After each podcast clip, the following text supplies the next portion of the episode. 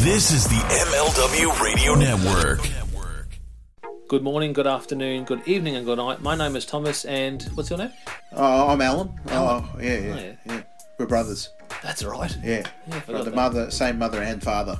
Your room was Oh, we shared the room. shared a room. We shared a room. Thought I knew your face. Yeah, we go way back, mate. Yeah. We should do a podcast then. Uh, we have. We do. We do a podcast. We do a podcast. What's it called? The Brokast. Brokast. Yeah, that was planned. Yeah, yeah, yeah. Well, What do we do?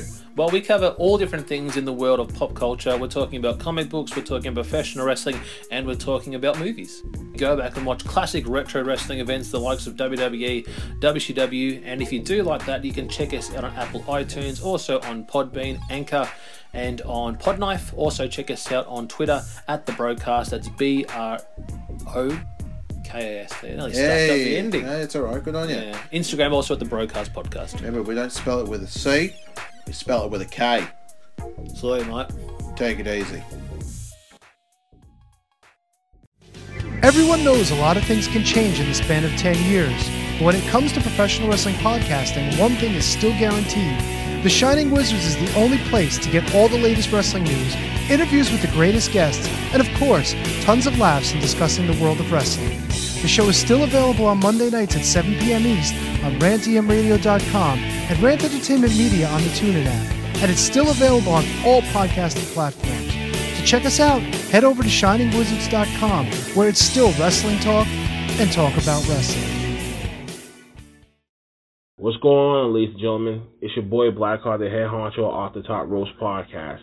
If you love independent and professional wrestling and like all the juicy gossip of the wrestling industry, then look no further than here, OTTR headquarters. You can catch us on Facebook, Twitch, and Facebook groups, and whatever that you get your podcast from, with our with our latest last week of wrestling, After Darks, Under Boss's Hard Taste, and now our new upcoming trivia game show, Wrestlinary, coming soon. So if you like what you see, you love professional wrestling, you love independent wrestling, you love everything about wrestling just yourself, give us a tune. You know, you will not regret it. Blackheart out. All right, guys, let's try this again. Welcome to another epi- episode of Future Stars Now. My name is Mike Freeland. I think my mute, I was muted the whole time that I did my original introduction. Gosh, you know what an amateur, what a hack. Anyway, uh, Future Stars Now is where we talk to all the upcoming stars and those making waves right now in professional wrestling. Tonight we got a great guest for us. It is Jaden Newman, eight-year pros, wrestled everywhere uh, down in the South, including IWA Mid South. Can't wait to hear some stories about that and working with Ian Rotten.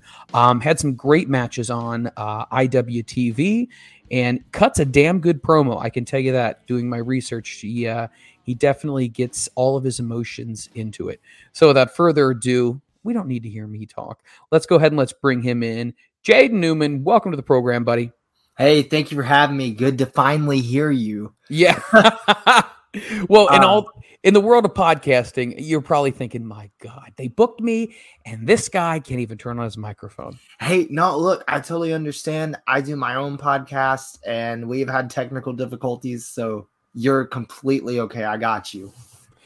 So it's uh, it's so exciting getting to talk to wrestlers from all over the country. And in the research I was doing before our interview tonight, I've seen that you've wrestled in a lot of different places, and you've been doing this for eight years. And so I would say you are uh, a seasoned veteran, if you will. Would you consider yourself that? It's weird to say, but the more like people that meet me and like I tell them my experiences, they they kind of say I am. So I guess I'm somewhat of a veteran now, a, a grizzled young vet, as they say. but um, yeah, it, it's crazy. It's been an amazing journey. You know, uh, it's going to be nine years this August, so it's just it's crazy. You know, at the age of 23 to have all that experience, it's honestly it's a blessing.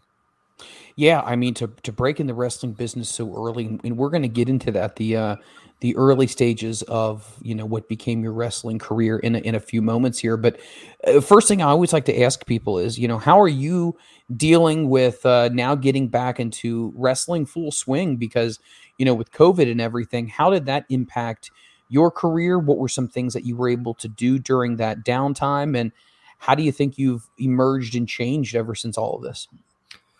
So that's a really good question. And honestly, one of my favorite questions I get asked on podcast appearances because I actually didn't let off too much during uh, the time away, per se, because in the South, um, a lot of shows were still running within the safe confines of COVID protocols. So um, I was still able to get my reps. I was still able to perform in front of crowds. Very thankful that there was a platform like IWTV that was really doing big with their with their live streams. Uh, so I was able to be on a bunch of those and still be seen by a lot of different eyes, even if it was only through you know their lens of their television at home. I was still able to entertain, and I was going stronger than ever. And I really think that the time during COVID you know, there were a couple uh, pauses, but nothing really let up. But I feel like a lot of what I did during like the really heavy time of COVID helped build to what I'm doing now in a way. So honestly, it was it was a really it was really positive and you know, not positive as in a COVID test, like positive as in things that really impacted my career in a good way. You know, it's interesting. You mentioned IWTV, and since the formation of that, so many wrestlers have benefited from that. And it's so awesome because so many wrestling fans, depending on where you're located in the country, you may or may not be able to get out to certain shows. But with IWTV, it's almost like you got a front row seat in your living room to be able to catch so many different promotions, follow so many different stars that you might not have gotten a chance to follow if they weren't in your area. Um, talk a little bit about what that's like, you know, getting featured with IWTV and, and how you feel like that platform has helped you expand and market yourself. It's been great, you know. Um, obviously, with the WWE network no longer being a thing, like you have a couple other wrestling streaming services out there, but IWTV to me is the number one because they're consistently pushing live streams, consistently pushing new content, like IWTV branded content. Like they have things like the life of uh, insert wrestler of the month. They have the masked wrestler. They have all sorts of different opportunities for you to showcase yourself and show people who you really are like outside of the ring as well and that's what makes IWTV such like a cool thing for professional wrestling uh obviously with the multitude of live streams that are held um and the different promotions that are featured, it's the place to be. Like any show that is featured on IWTV is always going to be a goal of mine because that's where the eyes are, in my opinion. So um, if you're an independent wrestler, like IWTV, I think is definitely a goal to like consistently be on there to be featured. When it comes to not only IWTV but uh, branding yourself, I mean, you've been doing this for eight years now talk about the the luxuries, if you will, of being able to have the Twitter and the YouTube and you know the Facebook and all that kind of stuff, being able to help get more exposure uh, with someone. Uh, I think that it's a it's a big part of building a brand is being able to make sure that people have access to you all over the place. So you definitely utilize YouTube very very well. Um, tell me a little bit about when you decided to start kind of putting yourself out there with YouTube? So it really was more of a recent thing. I I was told a long time ago that whenever you're in professional wrestling or just in general like content creating, you're going to want to throw shit at the wall and see if it sticks. And I feel like that's all I really tried to do. Like if something doesn't work, all right, guess we're not going to do that again uh, you know, and then if it does work, like we just stick with it and then we ride the course until it's time to do something new. That's basically the thing. Evolution is the game, you know, because you can you can't sit there and do the same thing over and over and over and over. There has to be um there has to be change. You have to adapt. And especially like from God, this is gonna sound weird saying, from the time I started to now, how much social media is a factor in like professional wrestling. Like we just think about this. So AEW, mm-hmm. right? CM Punk's return, a rumor. just a rumor that was utilized by social media. And we got the biggest return probably in professional wrestling history. It sold Right. out an entire venue just on rumor and speculation within a matter of minutes. Yes, because of social media. Think about the age we're in. So, like, if you're not, like, as a professional wrestler, if you're not trying to consistently figure out how to maneuver and how to do it correctly, even though there is no right or wrong way, but definitely there's a correct way uh, by, you know, not being a piece of shit, lack of better terms. Um, you know, um, be entertaining, find things that genuinely entertain you and do it. Don't because people that's the big thing. People can tell if someone's ingenuine. I love doing the things I get to do. I love trying shit and if it doesn't work laughing about it because it's funny to me. Like that's that's the beauty of independent wrestling. It's the beauty of professional wrestling and content creating in general. Like if something doesn't work, oh man, that was a bad idea. Oh well, back on the horse, you know? So it's really just like not being afraid to fail and doing what's what's natural to you like make it something that you actually would want to read something that you would actually want to watch because if it's not then why is anyone else going to want to watch it why is anyone else going to want to see it Very true.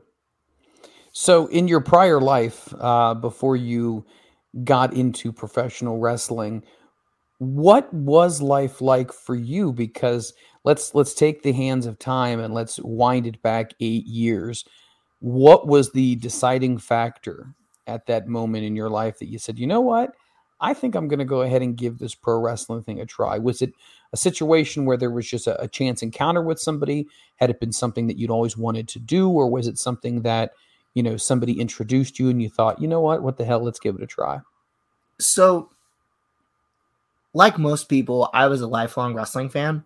I really remember discovering it at the age of like six but i started going to independent wrestling shows at the age of eight because my grandfather would take me to the flea market around here in chattanooga and we would always go to the booth uh, the wrestling booth. And i was allowed to get like three dvds that was always the thing because there was like a five dollar bin. So like i would get like uh, three dvds and from then I saw a Rey Mysterio DVD, and it was like his first WWE documentary, and it had the match with Eddie Guerrero on it, and I saw that, uh, and I was like, man, like that's it, and that was like what made me go at the age of eight, like this is what I want to do. So then, because of going to the wrestling booth every single weekend just to like be around wrestling. I ended up discovering that there were shows in the area. So then I started going to said shows. And, you know, I went to those shows for like two years. And once I turned like 10, I asked how I could be a professional wrestler. And they were like, well, you're obviously too young, but like, I'll tell you what. And it was obviously a way for them to be like, let's see if you actually want to do this. Uh, they're like, well, if you turn 14 and like you get a parent's like consent and they can sign a waiver and yada yada yada. Like you're willing to wait, we'll train you at the age of 14. All right. So in that downtime, because I wanted to at least do something to stay active and get ready, uh, my family enrolled me into breakdance and tumbling. Mhm. So I did that for about three years. And by no means am I a good dancer. I will never claim that but it definitely taught me a lot about what my body could do and how it can move. And obviously, as a wrestler, super important. So then, once it came time to be for like once it came time to like train, I was 14. I stopped breakdancing and tumbling, and I committed fully to wrestling. And it was from then on, like it was just full steam ahead, you know. Um, and that's really it. like that's my story. That's incredible. I mean, the age of 14, that's super early. You know, we've talked to some people who um, have started wrestling when professionally when they were in high school um, as well. And they would say, you know, they got a paper they have to write and they're doing it backstage before they go out and have a match. And it's crazy to think that, but it, it's a new age right now where athletes are being groomed at a much earlier age. And to be 23 and have eight years experience, I mean, most people haven't even broken into the business yet, and you have nearly a decade underneath you. What was it like when you decided to start training? What were those first early training sessions like, and, and who were the individuals who kind of took you under their wing? So originally I was trained by you- you're gonna love this name. I was trained by uh the Nature Boy Paul Lee originally. and uh I did I wasn't there for very long. I was there for a year. And Paul he taught me my fundamentals and such. But I got the shit beat out of me, you know. Uh I, I paid my dues, I got the shit beat out of me. And um from then on, like I just I it didn't feel like a home. Like I could tell like I w- I, I just wasn't learning what I like like I I felt what was to say uh the runt of the group. Mhm. And from then on like I was told by people that were also like training there like like experienced wrestlers that were like, "Hey, like he doesn't want to put his time into you and you don't need to waste like any more time here if he doesn't want to teach you." So uh, then they brought me to a guy named Chip Hazard, and I trained with him for a little bit. And then I got on a show called AWE a few years later, and I would then meet Kerry Awful. So Kerry Awful would then retrain me completely and make me the wrestler that I am today. So Kerry, Kerry Awful, Nick Iggy, and Kevin Ku, those were the three guys that really took me under their wing and like taught me like right from wrong of professional wrestling and like really showed me how things were properly done in the in between the ropes and outside of them as well. Like they taught me how to be a man first and a wrestler second, but be the best I could be at both. Wow. Um, what was that like having to hit the reset button? I mean, obviously you had certain understandings of different things, but was when you got completely retrained, was it like, oh my gosh, that's the way that's supposed to go? Or did you say, oh, okay, I can make some minor tweaks? Or was it completely 100% from ground zero, just completely all done new? It was it was honestly excuse me, it was honestly a mix of all of that. Because like there were things that like I had taken from like what I had previously learned and I was able to apply it to what I was being taught. But then there was other things I was like, oh wow, I've been doing this wrong the whole time. So it was refreshing because like I'm very much like I love to learn, especially whenever it comes to like wrestling. Like I I cannot get enough of it. And that's how I feel everyone should be.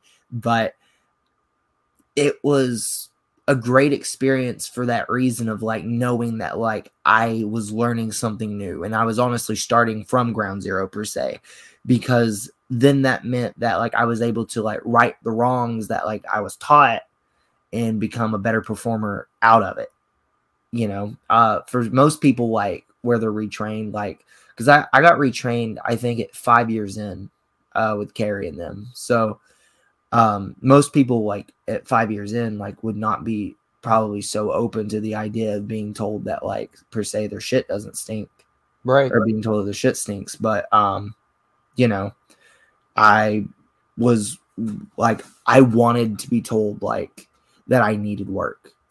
Because there's like there's no such thing as perfection in professional wrestling. So anyone and anybody that could like give me any advice like i would listen to it. And like carrying them they just like like they they suck like they sunk their claws into me. And then they just they had me like and then i was theirs i was their piece of clay to mold. And now like it is what it is. And now like i teach kids as well. So uh, i run a school in chattanooga called the twe performance combine out of twe chattanooga.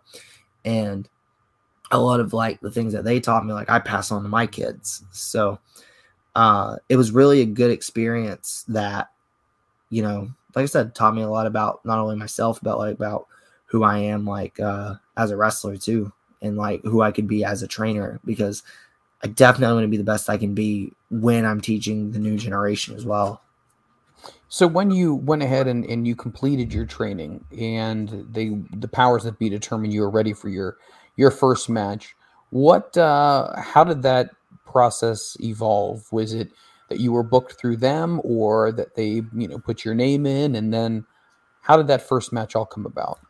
So this is actually an interesting story. So my first match was at the place that I now train people at, TWE Chattanooga, which was opened originally by my grandfather, and uh, he had decided that he was going to open TWE whilst I was training, and I had no clue that this was even an idea of his.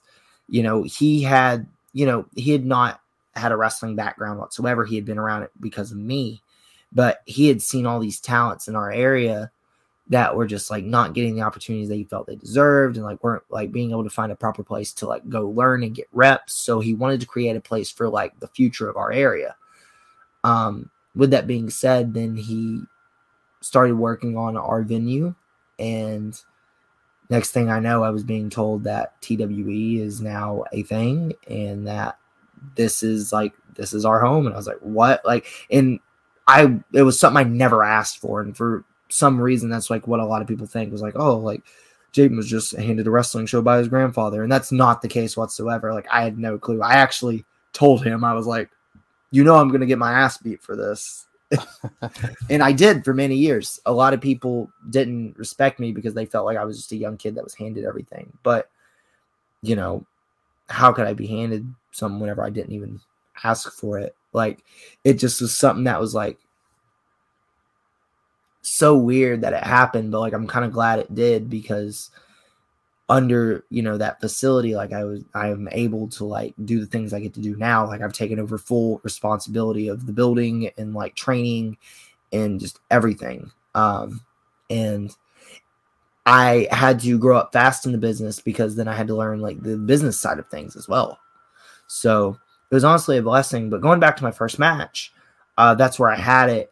And um I had it against a guy named Chris Crunk, who was an old tag partner of mine, was also one of my first early mentors. Uh, don't know if I can say it now considering he got a little heat on Twitter the other day, but um, he uh, but yeah, I had my first match against him, and it was awesome because obviously it's your first match. You're never gonna get another first match.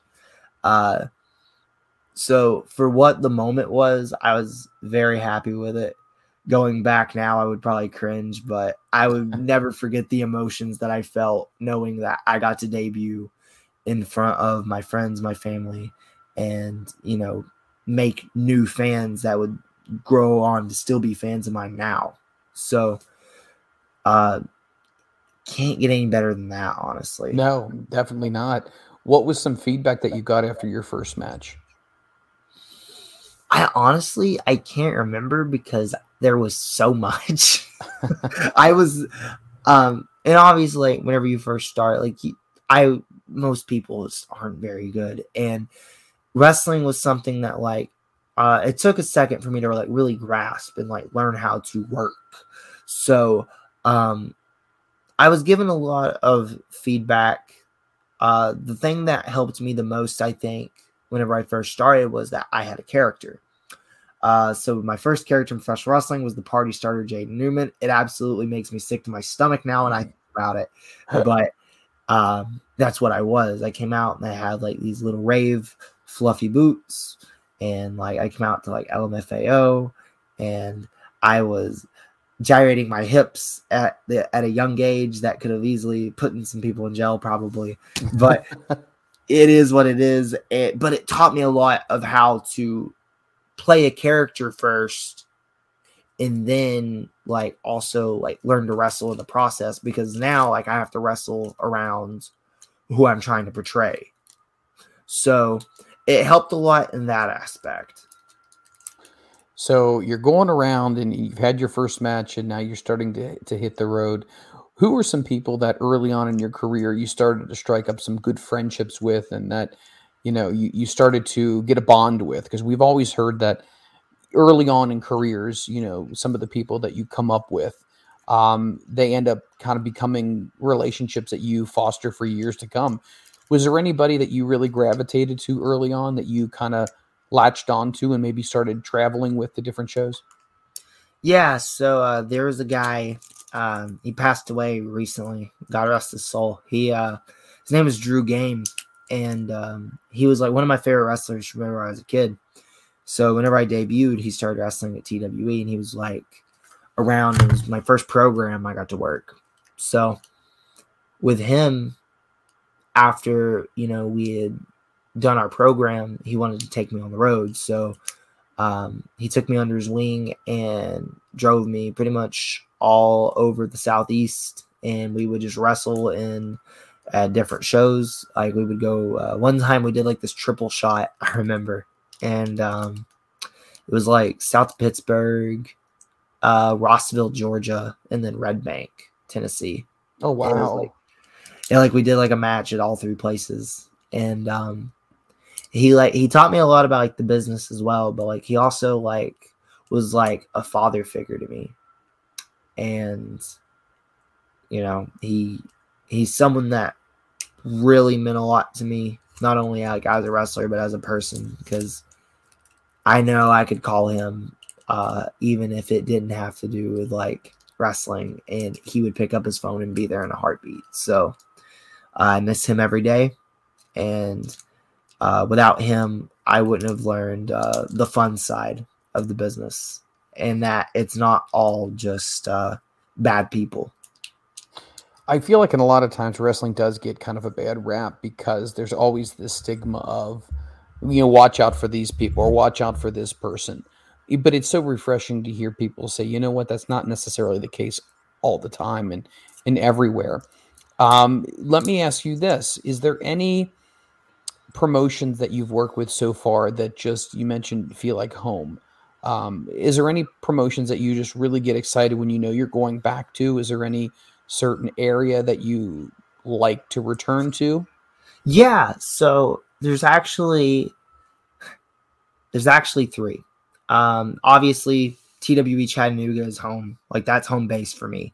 But I always say Action Wrestling, Southern Underground Pro, which I'm the current champion of right now, and the Scenic City Invitational promotion. Uh, because those places are where I feel I really grew as a wrestler and got to come into my own you know, Southern Underground Pro especially feels like such a home to me because that was where I got to, you know, meet my wife's side of the family for the first time. It's where I got to propose to my wife. Um, so it holds a very special like meaning to me to go to the basement east in Nashville, Tennessee, because of all the memories I've had the chance to create. And because I got to, it's another place I just got to grow. Like I was supposed to be on the first show that they ever had, but I was too young. I couldn't even get in the first venue that they were going to run. Oh So- wow! You know, it's it's awesome now to think that um, I'm able to represent them and I'm able to go back and I'm able to just feel at home and just be excited to be amongst people that I trust. You know, because uh, trust is super important in professional wrestling. You know, like you said, like it's refreshing to know that there are good sides to professional wrestling, even though it gets a bad rap. I promise there's good people out there. You just got to find them. So early, early on in your career, obviously, you know you're you're working different venues, different shows, different promotions. Uh, locker rooms. I know they they probably vary from promotion to promotion, depending on you know who's running it or whatnot. Um, what are some interesting stories that you have from just being in, in locker rooms early on in your career? Did your trainers ever go over, hey, this is what you probably should do as a rookie, this is what you shouldn't do? Anything uh, interesting like that that you uh, might want to share with us? Not really. Like they they gave me like the proper etiquette of like make sure you shake hands, say hello, be genuine. But nothing really that like sticks out to me as far as they were like, don't do this, don't do that. Um, you know, whenever I first started, I was told whenever you go to a show, you stay from the first match to the main event and then you leave. Like, obviously, over the years, like, you know, things change, but like, uh, I still try to do that as much as I can because like it's it's like a respect thing to the show. Um, and I genuinely like just love wrestling, so I want to watch like a show in its entirety. So there's that. Otherwise, no, there's nothing really crazy I can think of that like has happened in locker rooms. I mean, you know, most locker rooms that I've been in have been like super supportive. They push each other, and that's how it should be. Like I get so sick and tired of like going to some shows and like the the locker room's just hostile, and it's like, um, it's like straight up like everyone's trying to like worry about who's going to take their spot, and it's like, guys, let's just not worry about that. Let's go out there and like give one hundred and ten percent and let's make the show as a whole better instead of worrying just about like our one thing we have to do. Like let those one things that we're doing add up in the macro view to make the show better and to make grand morale better. I don't know. Just get get rid of the egos. No, it, it completely makes sense. You know, we've heard a lot of people say that it is difficult because, you know, wrestling is a very territorial thing Everybody is concerned about how they're going to be presented, or you know, it, someone outshine them, or the match ahead of them. They're, you know, you shouldn't have done this, you shouldn't have done that. I was planning on doing that. Um, is there any situations like that when you're on a card where you know it's just kind of openly discussed? Okay, this is what we're going to be doing, or someone says, "Well, this is what we're going to do in the main event." Try not to to use this spot, or is it basically just, hey, everybody kind of go out there and just do whatever you have laid out? It really depends. I mean, obviously, you don't want to take away from the main event and you want to be respectful to what they're going to do because you don't want to like take away from the story that they're trying to tell. It really depends on the story that's needing to be told for what match you have. Because at the end of the day, like that's the thing that's important. So in some locker rooms, yeah, let's go do whatever you want to do. Other locker rooms, it's hey, these are chapters, chapter one, chapter two, chapter three. Like, so it really just depends. You know, I I know that with my matches, I try to as much as possible stray away from what they're going to do in the main event or what mm-hmm. other matches on the card are going to try and do because I want to figure out how I'm going to let mine stick out. I don't want like there can be some similarities. That's fine. It's professional wrestling. We're not going to reinvent the wheel here. But I want to find ways that I'm able to make my match stick out so that way whenever people leave, they go, wow, you know, that was a good show. But that Jaden Newman match was wild. Like, even if it's just that one moment, like, or whatever it may be, I want them to leave talking about my match and then thinking about how, in the grand scheme of things, like from that match to a couple shows later, how it impacted the story we're trying to tell.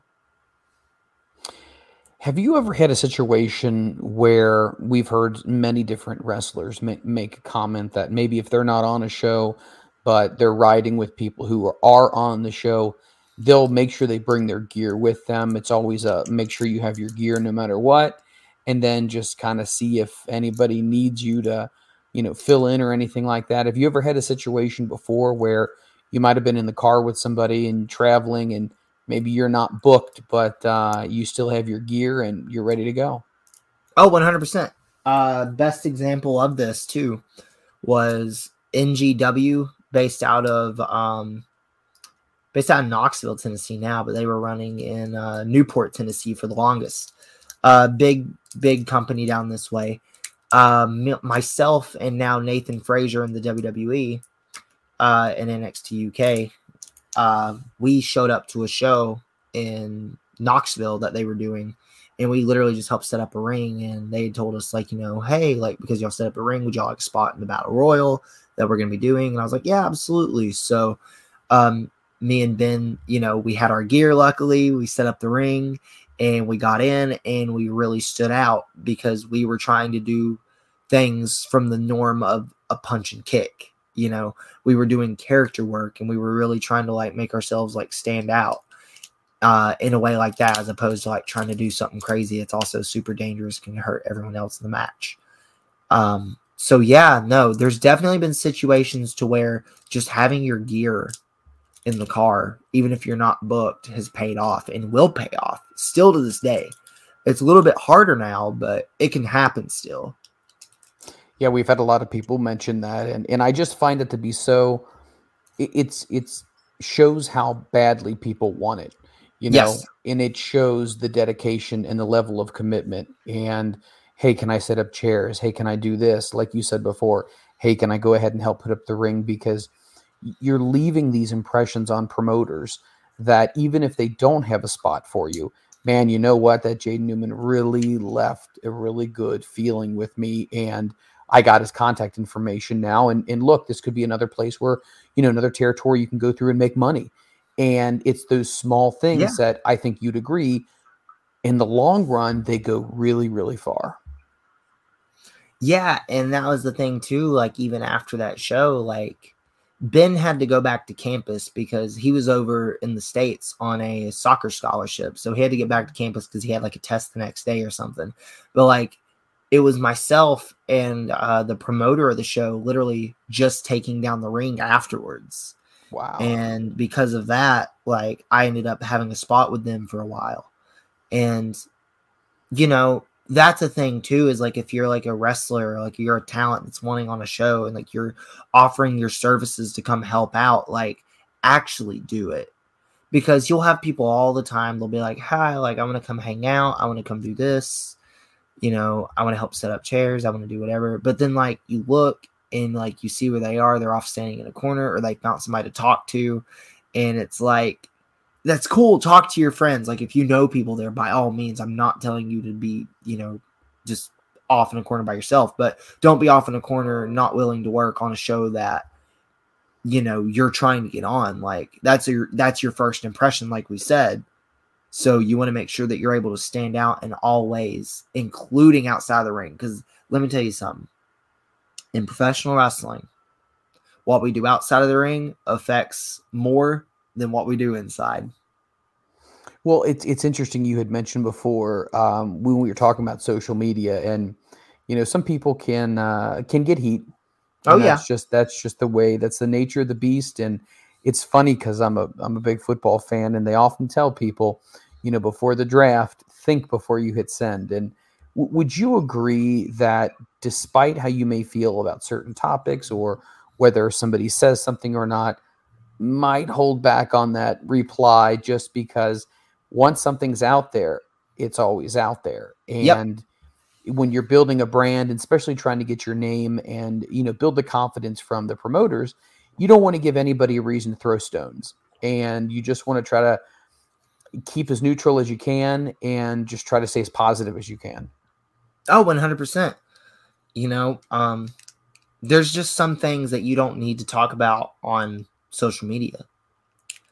Um but like if that's your hill to die on by all means, like I'm not to judge you, but like I just know what I try to avoid to stay away from on social media because I want to be all inclusive to my fans. I want to be all inclusive to any uh, friends that I could potentially make as well. I want to be all inclusive to promoters that potentially want to hire me to work because I don't want to, you know, seclude myself from a target audience by any means. Like, I want to make sure that I don't offend anyone.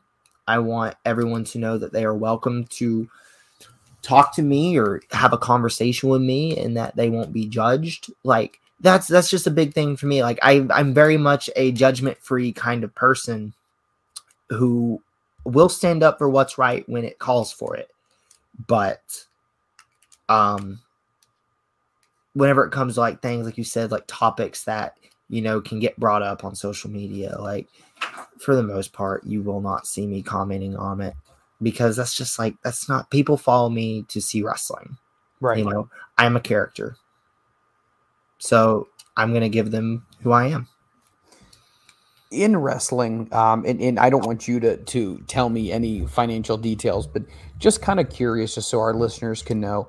In the early stages of wrestling, we've heard sometimes there is no payoff; it's just for the experience, and we've heard sometimes, you know, you'll get some extra food from the concession, or you know, sometimes people get lucky if they do get paid.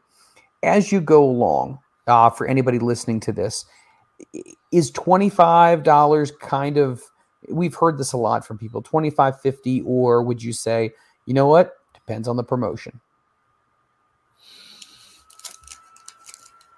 That's a good question. I mean, I definitely believe that you should be if you if you are taking a bump in a ring that you should be compensated. I do believe in that. Um but man, it really depends. It really depends. And not even on a matter of like the promotion because of like legacy bookings or anything like that. But it just it really depends like because you know you obviously hear it whenever you first start oh like you maybe get something from the concession or whatever yada yada yada. Um but you know it, like to get $25 whenever you're first starting is like awesome. If you're getting like if you're getting like 50 to 100 when you're first starting my god. Like you know if i would have got that whenever i was just starting i would have thought i was rich. But um no, like it really depends, you know. Uh I like to think of it like over time, like it's almost like building value. It's like it's like a piggy bank, right? So early on, like you get like little bit, little bit, little bit. Over time, it starts to gradually build, build, build, and then you start making what is considered your worth or what um, people will then see as your worth. Now, I definitely think that like if you are taking like if you are wrestling for a certain amount of money and like that's the agreed price, you know, that's fine. And then if you want to revisit that behind closed doors, do that. That's completely okay. And you are entitled to do that. Um, you know, we shouldn't just have to take what we're offered and given. Like we should value ourselves as professional wrestlers because that's the first word is professional. Like this is a profession. So treat it as such and you know have respect for yourself as a professional wrestler as an entertainer to know uh to know your worth and know when uh it's time to have those talks. And it's and it's a hard thing to do sometimes i will say that. Like i'm a very anxious person you know? So uh those talks can be scary but you have to have them. It's a part Right. of it Speaking of that, you know, it's it's difficult when you have to you not only make sure you're making something, but there's gas, there's food. If Yep. you have to spend the night somewhere, you might be splitting stuff with people, and you know, you obviously want to carry your your own weight when it comes to the group that you're staying with. But let me ask you also this: when it comes to getting gear, uh, whether it's singlets, tights, boots, all that kind of stuff, who was the individual? Maybe it was your trainers, or maybe it was somebody else that said, "Hey, you know what? You need to talk to such and such. This is where you can get wrestling gear." I mean, because as we know, it's it's not something that's obviously readily available down the street. You Yeah. either have to know somebody, or you know, there's there's connections to make. So how did you f- get your first set of gear and is it the same person you continue to go back to or how does that work for you That's actually funny. You said it's not all. It's not readily down the street because I my gear maker actually lives down the street from me. so that's very funny that you said that. Um, who is one of my you know gear makers that has been making gear for me since pretty much I started getting custom gear. Uh, but no, my trainers didn't tell me how to get gear. It was just like, uh, so for my first match, I was gonna wear like volleyball shorts or something because like I just I had no way of how you got gear. Like that was a foreign concept to me.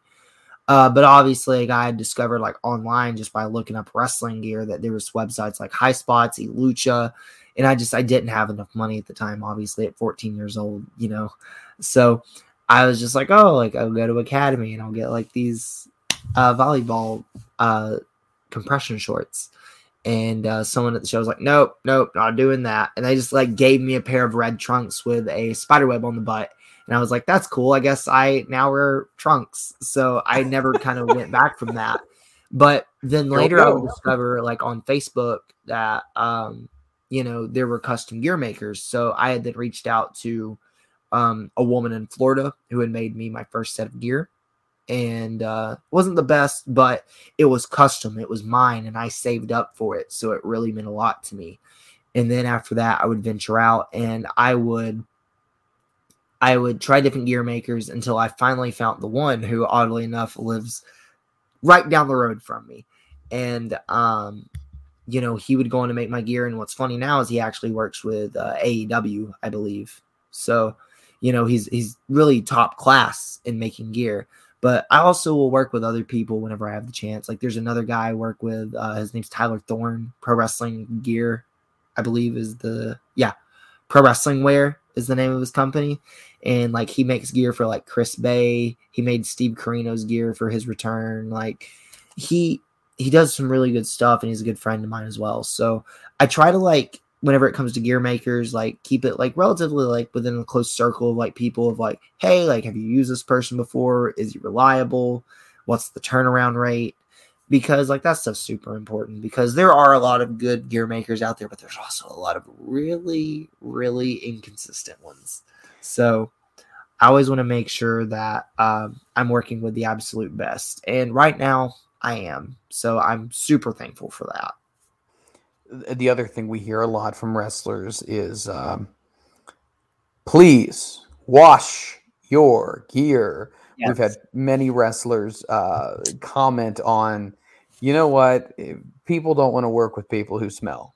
Please have yep. good hygiene. Please make sure that you clean uh, your gear. And there was a story that we had heard that somebody had wrestled, and I don't know if it was a Friday or Saturday night and they didn't have a gig till the following weekend. So they threw all their stuff in their gym bag, and it was the, the dead of summer, and they just threw it in the trunk.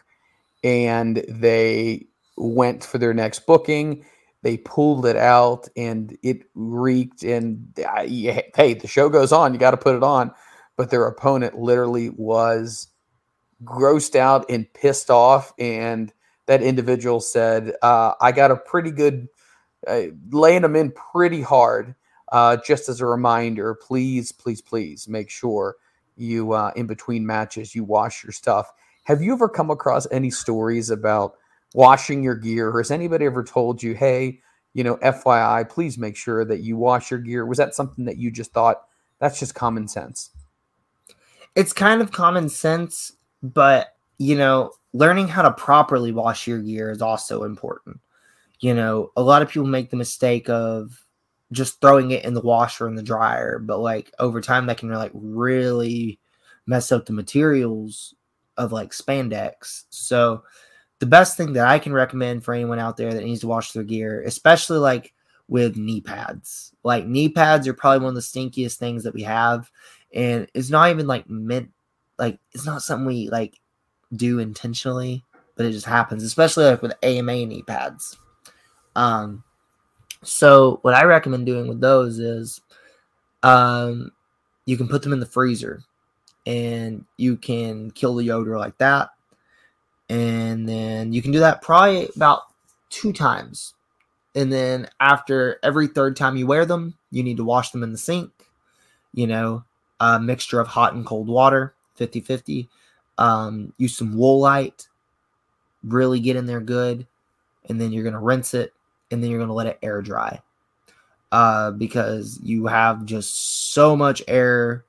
You have so much, like, so many things that can go wrong if you put it in a washer and a dryer. So, hand wash, hand wash, hand wash, air dry, air dry, air dry.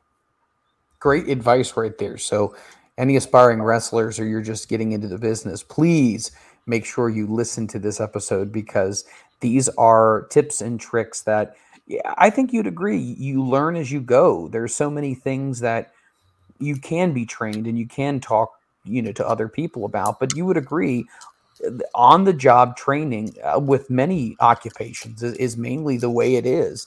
You know, you might not even realize you come across a situation like this until it actually happens to you. Oh, 100%. Like you know, I've I've been in like locker rooms with people who've been there where their gear stank, and like sometimes like it's unintentional. Like they really right. like, um, like you know, sometimes like you've washed your gear and like you didn't have enough time for it to air dry or didn't air dry like you wanted it to, and like your gear's kind of damp and has like that damp, like somewhat smell, and it's like yeah, and you're just like you're just like oh come on, and you're like, buddy, like Febreze is a thing. Yes. It's okay to Febreze. Like we appreciate you trying, you know. So there's that, you know. You you've been in different promotions, especially across the South, and one thing that I find very interesting, it becomes or it has become a lot more popular in recent years. And it's the hardcore wrestling, it's the the violent wrestling, it's the blading, it's uh, the chairs, the light tubes, all that kind of stuff. What's your thoughts on that? Have you ever been in a promotion where that's been something that's been brought up to you? Um, you know, obviously we've seen Joey Janela uh, go off the top of a, a roof with uh, John Zandig and then go in the back of a, a pickup truck, which once again, I, I don't endorse anything like this because life can change in the blink of an eye. But how far would you be willing to go when it comes to, per se, hardcore matches or violent matches? So I have a very big respect for hardcore wrestling and deathmatch wrestling in general. I actually was in my first death match this past weekend for ICW No Holds Barred in the Pit Fighter X, and it is a completely different animal than a regular wrestling match. But there's an art form to it, and there's an appreciation that I have so much for it because of like just how serious the implications can be if you do one wrong thing. Mm-hmm. So, really, like, you know, is it dangerous? Yes, but it's like a rush. And after this past weekend, like, I've been asked, like, is it something I would do again? And my big thing is I tell people it depends on what the story calls for. Sure. You know? Uh, the match I had recently was with Tank, and it was a legit. We had a ten year beef, like in real life, of like he didn't respect me because he was someone that thought I was handed everything, but he was just someone that really didn't know my story or take the time to get to know me. It wasn't until recently that like we got to know each other and like really like understand each other. So to be able to then pay that off in a match like we had you know it, it it bonds you closer so it's it's something that isn't for everyone i understand however you should at least have respect for it because those guys put their bodies on the line especially in the covid era it became so popular. You know that was like what was really like ruling the live streams so much during like uh covid. So you know companies like icw gcw um Zona down in Mexico. Like there was a like there's a bunch of different deathmatch companies that were just like really killing it at that time. And you know, for a reason, because it's entertaining, it's art. It's just another form of art, and art is subjective. So if you don't like it, that's fine. Flavors of the ice cream. Yeah, no, I absolutely 100% because I feel like a lot of people knock different styles of wrestling, and I feel like it's not right because you can't necessarily say your preference is better or that no. is the way wrestling should be because there's a lot of different performers out there. There's a lot of different styles out there. There are things that get over with crowds in certain parts of the country that don't with other parts of the country. Exactly. So you really have to, from from what I've learned, just as, as a podcaster and interviewer, is that you got to listen to what the audience wants you to go with. And if you don't, and you don't, ad- like you said before, you have to adapt and evolve. If you don't do that, then I feel like you're you're limited to your range when it comes to performing, and you don't want to be pigeonholed into, well, this is just the one thing that I do. You want to at least branch out to see, you know what? If I can do X, Y, Z, maybe this promoter who caught me on IWTV or caught my match on YouTube says, you know what, let me bring them in because they have a repertoire that is more abundant than just one style. 100%. Like it blows my mind. Uh, like recently, like I was on Twitter and sometimes you just got to put Twitter down. Like I'm gonna be real with you. You just got to sometimes put Twitter down because got to walk away from it. Yeah, you just got to walk away from social media, and that's another important thing too. I want to throw out there is just knowing when to walk away from it. Sometimes it's hard. Like my wife has to tell me all the time, Jaden, put down your phone. We're going to bed but then like I just get wrapped up in it. Don't get so wrapped up in social media. We're all guilty of it. But going back to what I was saying, like I, I've been seeing like the comments about like the Minoru Suzuki Effy match that was announced. Mm-hmm. And it's like so weird to me that like people are like saying these negative things about like, this match. And it's like, guys, how are y'all going to shit on a match that hasn't, one, hasn't happened yet? And two, you don't even know like what is going to be brought stylistically. Like you're just assuming you know what Effy's going to do in this situation. Like, and Effy for me is really one of the most influential wrestlers of our era as far as independent wrestling goes. Like how like in the early 2000s we had say like, you know, Bryan Danielson, CM Punk, Jon Moxley, all those guys. Like I feel like he's very much that to like our generation of independent wrestling because he has done it his own way and he's found what works for him and he's found ways to evolve and adapt like we're talking about. You know, he can do comedy, but he's not just comedy. You know, Effy's whatever the hell Effy wants to be. You know, well, it, it sells tickets. It sells, exactly, It sells and that's the most buys. important thing. I mean, I think you would agree, no matter what style it is, if the building's filled, someone's doing something right. Because if that wasn't the case, no one would be showing up. Exactly. Orange Cassidy is another example you hear all the time. People say stuff about Orange Cassidy. He may not be your flavor of ice cream, but he's pretty damn tasty to someone else. And Absolutely. pretty and he's and he must be tasty enough for the line to be filled out the building with people with their hands in the pocket wearing sunglasses, you know? Like that's it. It- it's so funny. There's people that will knock a wrestler, but then you know the minute they go to a show, they're marking out for them, and it's like, wait a minute, hold on, you were just saying yada yada yada on social media, but uh, people talk out of both sides of their mouth, no matter what the topic may be. Oh, 100%. And like it's so funny like you see like what you just said like for example, like you see that a lot whenever people go and get signed or like they go and move on to like a big indie promotion. Like that's where it really starts to become more prevalent is because like they talked all that hot shit whenever they're on the indies and they weren't doing that big of stuff. But then like whenever they get on these bigger indies and like they get signed to a company, then they're like, "Oh my god, like we were with you the whole time." And it's like, "No, you weren't." Like you were affecting my mental health by some of the things you said. now you want to like, and now you like. Now that's not everyone, may I may I say, but like obviously we know that social media can be very toxic, which is why I'm so thankful that we can mute words and we can like block accounts. You know, say what you want. Like I've heard people sit there and be like, "Oh, well, you're a you're a bitch if you block accounts." I don't care. I want to do what's best for me at the end of the day. I agree. Well, I tell you what, we are running low here on time, but the one thing I do want to do, uh, there's a couple things. The first thing I want to do is go ahead and and promote. Uh, you have a store store at Pro Wrestling Tees. Yep. Let people know where they can get your merchandise, uh, your social media accounts, how they can follow you, where you're going to be appearing next. Give us all the details so we can find out what's next with Jaden Newman. Yeah, absolutely. So, like you said, I have a pro wrestling tees. You can find that at prowrestlingtees.com backslash Jaden Newman. I also have a TeePublic account. So you can go on there. It's TeePublic backslash user backslash Jaden for real. And then for social media, you can find me on Twitter at Jaden for real. You can find me on Instagram at Jaden one Newman. That's J A D E N one Newman, J A D E N number four real for Twitter. And I promise I am not a female basketball player. I am a professional wrestler. Don't get it twisted.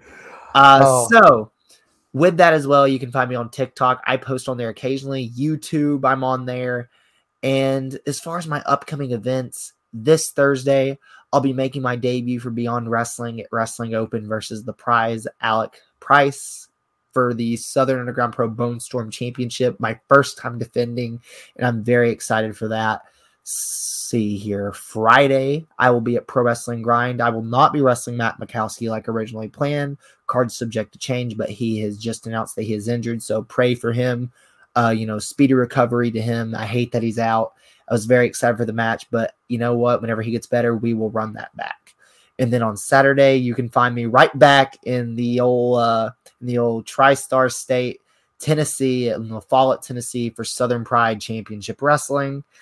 And then at the end of the month on March 26th, I will be wrestling Brutal Bob Evans in an Iron Man match, a 60 minute Iron Man match. at TWE Chattanooga in Red Bank, Tennessee. So if people want to book you, what is the best way they're listening to this and they say, I want to book Jaden Newman? What's the best way to reach out to you? DM or email or? Yeah, you can reach out to me in my DMs, or if you want to, you can email me at jadennewmanbookings at gmail.com. Beautiful. Jaden, it has been so much fun, and there's so much more meat on the bone. So many more things I feel like we can talk about. Is there any chance that I can twist your arm to come back and we can do another part two? Hey, start twisting. I'm down to come back anytime. That's fantastic. Jaden, thank you so much. Stay safe and healthy, and we'll talk to you down the road. Same to you, my man. Thanks. All right, guys, that's Jaden Newman. Uh, great interview. You know, so honest and frank and sincere about not only his passion for wrestling, but his in drive and who's inspired him. And I loved hearing the story about the Eddie Guerrero Rey Mysterio uh, bargain bin with the DVDs and you know how he's been training and now he's training other people as well and just the etiquette, the locker room etiquette, and definitely clean your gear. And he gave us some great tips about that as well definitely woolite and make sure you air dry. Um, I, I, just love and I'm so fortunate to be able to, to talk to these wrestlers because these are the people that are going to be headlining pay-per-views in the next for the next 20 30 years and to be able to get on the ground floor and talk to them and see them succeed is uh, is a blessing for me because I'm just sitting out in uh, in a chair and just holding the microphone but they're the ones who make memories and uh, who definitely make this business what it is today. So, once again, thank you to Jade Newman. Please make sure you follow him on all his social media accounts. Go ahead and purchase his merchandise as well. And that's the big thing, too. You love wrestling, support independent wrestlers. Support them. I cannot say it enough. Buy a t shirt. If you're at a show, go up to their table, uh, shake their hand, let them know how much that you appreciate them. All right, guys, that is going to do it for Future Stars Now. It has been fun. Once again, my name is Mike Freeland. Don't forget, each and every Friday, uh, Front Row Material podcast and Future Stars Now, the audio version drops on eight, all major forms of uh, podcasting. And go ahead and subscribe to our Twitter account um, and follow our Twitch account, which is twitch.tv forward slash FRM pod. All right, I'm winded. I need something to drink, but this has been fun. I hope you guys have enjoyed it. We'll catch you next time on Future Stars Now. The